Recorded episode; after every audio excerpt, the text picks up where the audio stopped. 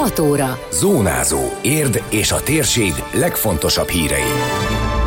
Ismét lesz teszed, a szemétszedési akcióhoz már érden is többen csatlakoztak. A hagyományok ápolása a horvát rácbált tartottak a Szepes Gyula művelődési központban. Ünnepi közönség, korcsolyázás, október 23-án várják a látogatókat az érdi jégcsarnokban. Köszöntöm Önöket, Endres Dóra vagyok. Ez a Zónázó, az Érdefem 113 hírmagazinja, a térség legfontosabb híreivel. Ismét lesz teszed, másfél év kihagyás után újra megrendezés megrendezésre kerül az ország nagy takarítása. Magyarország legnagyobb önkéntes szemétszedési akciójához már érden is többen csatlakoztak. Szerveznek szeméttakarítást Parkvárosban, Ófalu két pontján, Tuszkulánumban és a Fundokliában is. Karácsony Varga Gabriella, a Teszed egyik helyi szervezője, az Érdefem 101.3 Bundás Kenyér című reggeli műsorában elmondta, hogy minden évben csatlakoznak a mozgalomhoz, és ezúttal is több helyen indítanak szemétszedési akciót,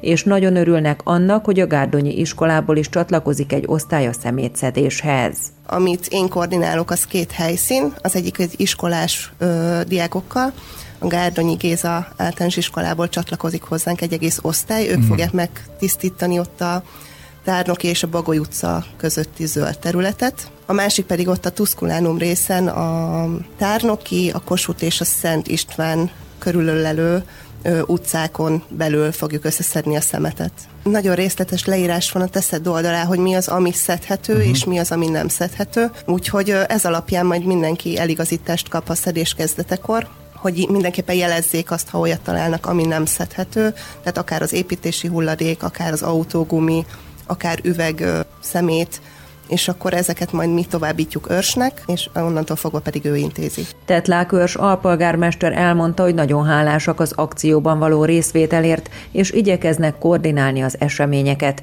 illetve abban is tudnak segíteni, hogy utólag elszállítsák az olyan összegyűjtött szemetet, amit a teszet keretein belül nem lehet elszállítani.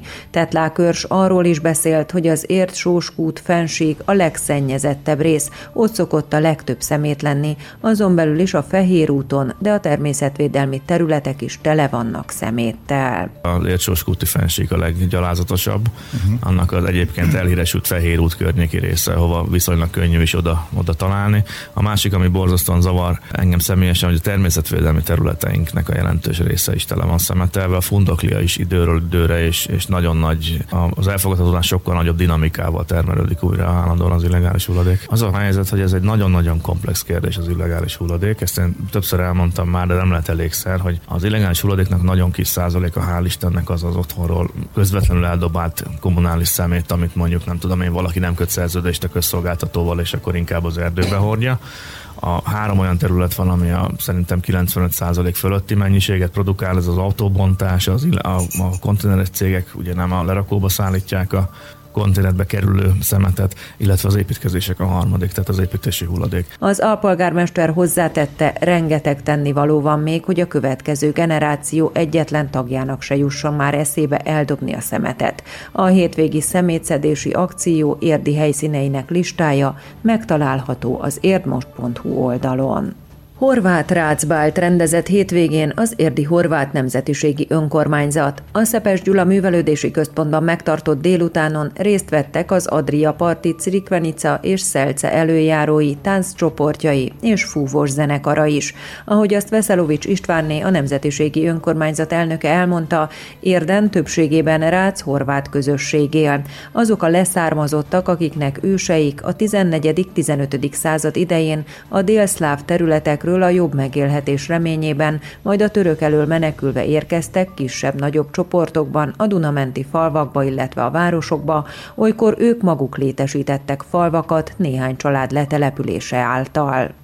Nagyon sok rác leszármazott van még érden, sokan el is jönnek a rendezvényeinkre, szinte majdnem minden alkalommal itt vannak. Sajnos vannak olyanok is, akikről tudjuk, hogy rác leszármazottak, és nem vesznek részt a rendezvényeinken, ezt nem tudjuk, hogy ennek mi az oka.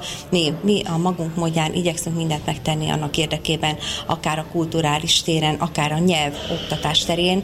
Igaz, hogy nem a rác nyelvet oktatjuk, de most már négy éve zajlik a polgármester hivataltól kaptunk egy termet erre a célra.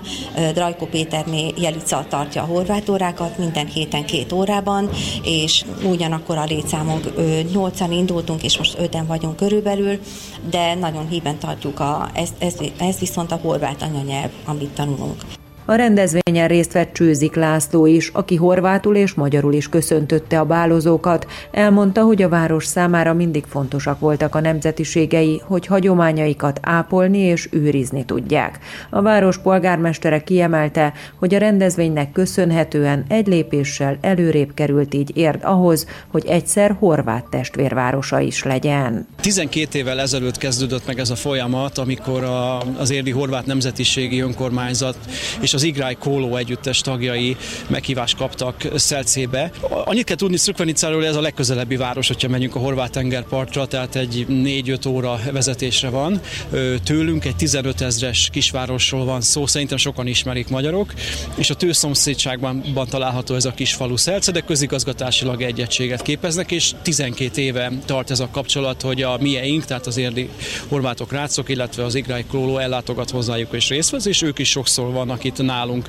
Ez a mai alkalom egy soha nem látott mértékű, meg terjedelmű, meg minőségű találkozó a korábbiakhoz képest, és igen, igen benne volt a szándék, hogy megágyazunk, megalapozunk egy testvérvárosi kapcsolatnak. A tervek szerint az érdi horvát nemzetiségi önkormányzat egy táncházzal szeretné majd zárni az idei évet.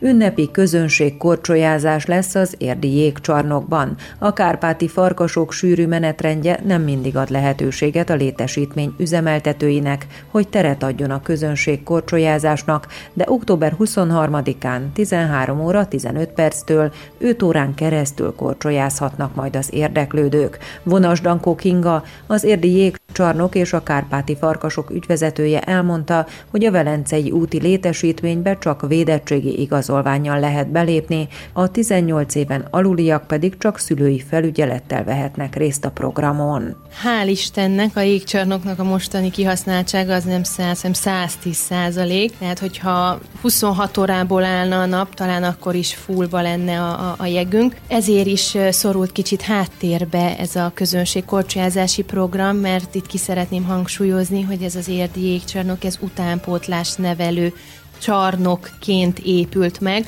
hogy az elsődleges célja az, hogy a gyerekek hokizni, korcsázni, hokizni tanuljanak meg. Ennek az egész működésnek a hátterébe egy nagyon komoly adminisztráció van, ugye az edzésekkel nem tudunk szórakozni, azt, azt komolyan kell venni, azoknak előre bevésett időpontjuk van, a, a jégbeosztásunkba. A délelőtti órák fent vannak tartva az iskolák, óvodák számára, tehát hogy nem, nem tudunk ennyire rugalmasak lenni sajnos, hogy most valaki, aki talál egy holnap háromtól korcsolyázni szeretne jönni, akkor őt tudjuk fogadni. A belépőjegy ára a tombola árát is tartalmazza, amelynek sorsolását két jégkészítés között tartják. A helyszínen lesz egy úgynevezett instakapu is, amely előtt bárki kedve szerint fotózkodhat. A feltöltött és az érdi jégcsarnok és kárpáti farkasok hashtaggel megjelölt Instagram posztok között további ajándékokat sorsolnak ki, tette hozzá Vonas Dankó Kinga. Mindenki előveheti a korcsolyát a padlásról, bérelni is lehet a helyszínen, 25-től 46-os méretig minden korcsolya elérhető, élezéssel is tudunk kedveskedni az oda látogatóknak, tehát hogyha valakinek annyira be van pókálósodva már a korcsolya, éle sincs, azzal is nyugodtan lehet jönni. Zene lesz, háttérvilágítás lesz, diszkó hangulat lesz, a hangulat az, az, az biztos, hogy kitűnő lesz, illetve tombola is lesz, ez automatikusan benne van a belépőjegy árában, minden résztvevő részt vesz a tombolán, de több részletet nem szívesen árulnék el, hogy aki kíváncsi, az jöjjön el és győződjön meg saját maga, hogy hogy milyen jó dolgok történnek a jégcsarnokban. A belépőjegyárakról, korcsolya bérlésről és magáról az eseményről további részletes információk találhatók a Kárpáti Farkasok internetes oldalán. Időjárás. A kezdeti párásködös időt követően napközben a napsütésé lesz a főszerep, csapadék nem valószínű, többfelé élénk, néhol erős lesz a délies szél, délután 17-22 fokra van kilátás. Zónázó. Zónázó. Minden hétköznap azért efemen. Készült a médiatanás támogatásával a Magyar Média Mecenatúra program keretében.